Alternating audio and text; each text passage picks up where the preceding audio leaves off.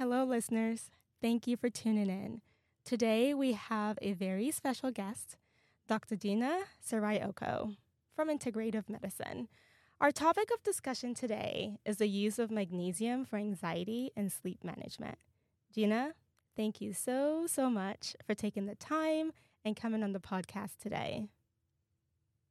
Oh, Nana, it is my privilege to be invited. I love talking about magnesium. I'm seriously a magnesium fanatic and can't wait to delve into all the ways that you can use this basic mineral to help your patients in their health. I cannot wait either. I am excited to hear more.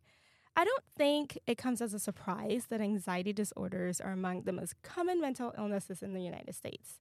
It affects almost 40 million adults ages 18 and older every year.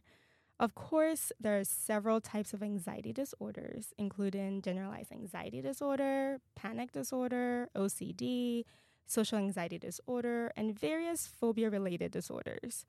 Most anxiety disorders are treated with both psychotropic medications, including drugs from the SSRI class, and psychotherapy. Of course, there are patients who prefer to go more of a natural or holistic route when it comes to anxiety management. How does magnesium fit into the picture of anxiety management, and does it apply to the various types of anxiety disorders? Well, magnesium is the first supplement that I think about when asked about anxiety. It's seriously like nature's original chill pill, and it's just so foundational, like potassium and sodium. Magnesium is a cofactor in at least 300 cellular functions. That's about 80% of the body's functions and I would feel comfortable using it in any form of anxiety disorder. Wow. Well, let's let's dive into it. How does magnesium work? So think of magnesium like brakes on your body's fight or flight response by helping to regulate the release of stress hormones like cortisol. It also blocks the activity of the more stimulating neurotransmitters and binds to the calming GABA receptors, which results in a more mellow state of mind. Hmm. Okay. So before we talk supplements, what can you tell us about food sources of magnesium? Yes, always food first before supplements. So the best sources of food-based magnesium are going to be those really healthy foods we always talk about, leafy greens, nuts, beans, whole grains. My favorite is dark chocolate. Patients love it when you recommend dark chocolate. Um, however, due to the modern farming practices, much of the magnesium has been totally stripped from our soils, unless you're eating totally organic. Organic farming practices tend to preserve the soil nutrients better. The other thing to think about is even if you're eating healthily, the body's requirements for magnesium increase under stress, and even more so with high intakes of caffeine or alcohol or certain medications. So you get this cycle of deficiency. Our patients on loop diuretics like Lasix or thiazide diuretics or chronic proton pump inhibitors and oral contraceptive pills, they're all going to get predictably deficient in magnesium because these medications cause magnesium wasting. So most people with anxiety will benefit from trying a supplement even if they're eating healthily. Is there a specific kind or variation of magnesium that works best for anxiety management? Yes, I'm glad you're asking that because there are over 11 different types of magnesium. And when choosing a type for anxiety, we want to think about how well it's absorbed from the gut as well as how it enters the brain. So, magnesium taurate is one of the top versions for anxiety specifically. It contains an amino acid called taurine that itself has calming, neuroprotective, and anti inflammatory effects on the brain the magnesium plus the taurine together are a powerful duo. So the taurine also helps the magnesium get into the brain. There are also studies of magnesium taurate supporting cardiovascular health, heart muscle relaxation, blood pressure, and insulin sensitivity. So I love supplements that are a win-win-win all around. The only thing is it might be a little tricky to find magnesium taurate. So another great option for anxiety is magnesium glycinate, which we'll talk about in a few minutes. And what are the dosages you would recommend for anxiety management when it comes to magnesium? Okay, so this varies per individual. But generally, I will aim for a minimum of 300 milligrams of elemental magnesium, all the way up to 1,000 milligrams. There are studies hmm. using very high dosages. So, one issue is that this is kind of a bulky supplement. So, for example, one of my favorite brands for magnesium taurate is Swanson. And each tablet of Swanson magnesium taurate is 100 milligrams. So, you're already taking three tablets at the minimum dose. And so, it's hard to get a patient to take a lot more than that it's okay to split them up into multiple times a day if that's easier. Mm, hmm Three to 10 tablets a day does seem like a lot. Yeah, it's a pretty big pill burden. I mean, it's just a really bulky nutrient. You can't squeeze it down anymore. The current RDA recommended daily allowance is 420 milligrams for men and 320 milligrams for women. But this is the recommendation for a healthy individual. And it doesn't take into the fact that at least 50% of Americans are overall body deficient due to depleted soil, poor diets, caffeine, alcohol, stress, and medications. Hmm. In this case, Gina, would a blood test be helpful in deciding the dosage for a specific individual? Yeah, I often get asked why we can't just do a blood test to assess for magnesium deficiency. Um, the problem is that there's only 1% of the magnesium in the body that's circulating in the blood. The other 99% of the magnesium is stored in the bones and the tissues. So by the time you show up deficient in the blood, your whole body is massively depleted. And we don't want to wait until that point. So I usually just start at 300 milligrams and then let the patient titrate upwards to test out how they feel. Hmm. And how often or how soon do you reassess to see if it's working? You know, magnesium will often work relatively quickly. So you can take some mm. magnesium at night or in the morning and just take it for a week. And most patients who are in tune with their bodies will just have a sense if it's supportive for them or not. Mm, mm-hmm, mm-hmm. And are there any side effects, adverse effects, or contradictions to look out for with magnesium? Well, the main side effect is going to be horrible diarrhea, gas, or loose stools if you take the wrong kind of magnesium.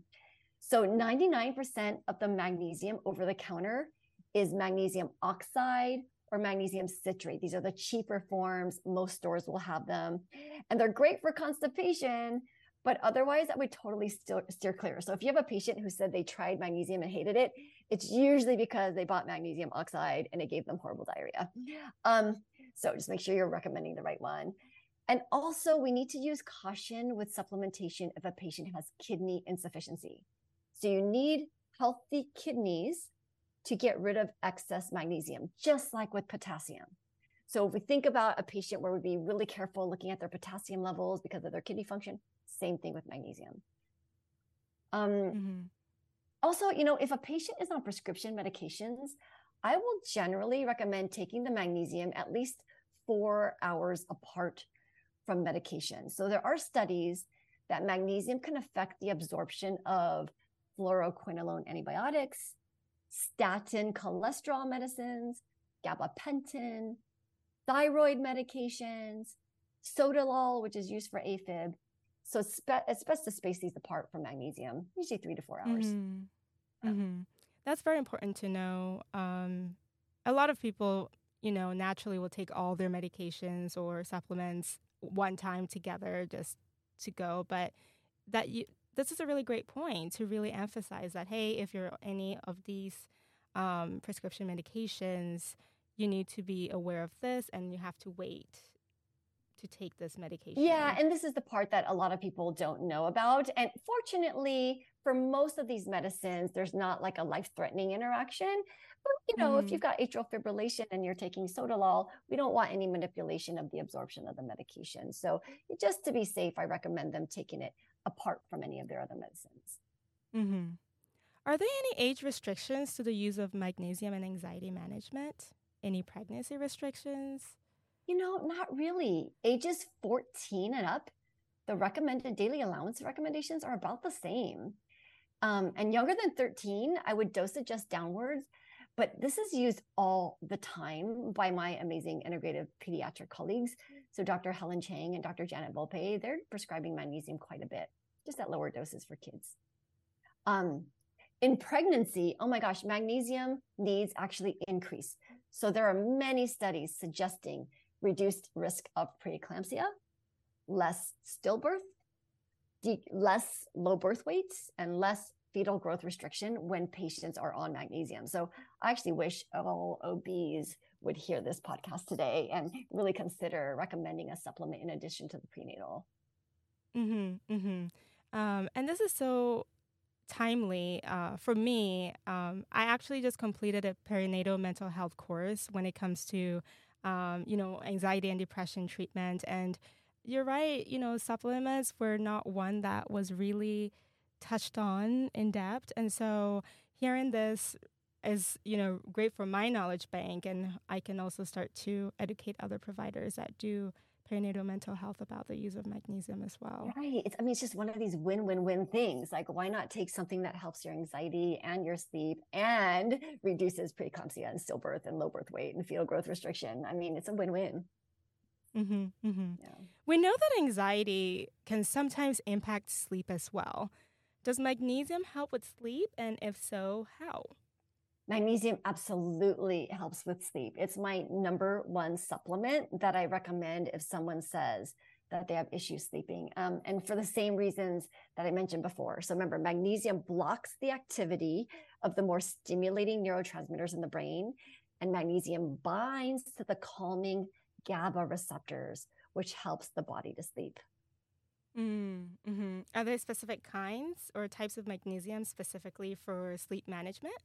Well, I referred to magnesium glycinate earlier. It's a bit easier to find than the magnesium taurate. And really, I use them interchangeably. This form contains glycine, which itself is an amino acid that independently helps with quality sleep. So, again, it's a win win. It's also really gentle on the stomach, like magnesium taurate, so well tolerated. Mm, hmm Are there any other recommendations or comments about the use of magnesium for the management of both anxiety and sleep? Let's see. Um, magnesium can be taken with dinner, like with a meal, or on an empty stomach, whichever is more convenient for the patient. So, with or without food. Um, some patients like taking it in the morning because it keeps them calm during the day. So, they can really feel free to experiment. You can reassure the patient that this is a natural supplement and it's got good data. It's just a win win for the body. I mean, there's also data for its role in brain health and less dementia, it's great for palpitations, muscle aches, leg cramps, restless leg syndrome, headaches and migraines. I mean, there's research for all of that. It's just such a foundational nutrient for the body. So if a patient is seeking a softer, more natural support for their anxiety and sleep issues, magnesium glycinate is a fantastic place to start. Wow.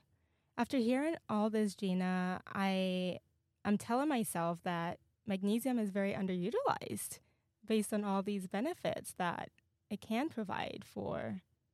Absolutely. I mean, this is why almost every lecture I give, I, I sneak in a little information about magnesium because it's just, I want to spread the word. It's so natural and simple. Yes. And I have one last question. Um, you know, due to the different kinds of magnesium and I know you mentioned earlier that it's a little bit, um, it can be a little bit challenging to find the right ones. How do you go about, you know, prescribing it or writing it down, or is there a specific pharmacy? What's what? How do you go about ensuring that the patients are able to obtain the right kind of magnesium? That's a good question. So, you know, with regards to supplements in general, we want to make sure when we can that they are third party tested for purity and quality. I do recommend that patients go directly to a store rather than ordering from some place like Amazon. There's just an increasing amount of counterfeit on Amazon unless mm. you buy directly. So I'll often give a specific recommendation. For example, Pure Encapsulations is a great brand.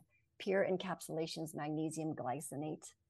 And mm. I will tell them if you're going to buy it on Amazon to make sure it's from the Pure Encapsulation store. So you don't want to get it from another, you know, third or fourth party vendor. And mm-hmm. I will just mm-hmm. specifically say to start with three capsules a day and feel free to increase um, to the point that they feel comfortable. Very few patients will go up to 10 pills a day because that's just not really manageable. Um, so I would say my patients average between three to five pills at a time. Mm, mm-hmm, mm-hmm. Well, this has been such a great topic to discuss, and I've learned so much, Gina. Thank you so, so much for taking the time today. And we absolutely cannot wait to have you back very soon on our podcast. Thank you. Thank you, Nana. It was my pleasure. Thank you so much to our guest this week, and I hope you will join us again soon for another episode of PathMed Psychiatry for Primary Care Providers, a podcast for providers. If there are any topics you would like us to consider, please email me, your host, Nana Adebi. Thank you.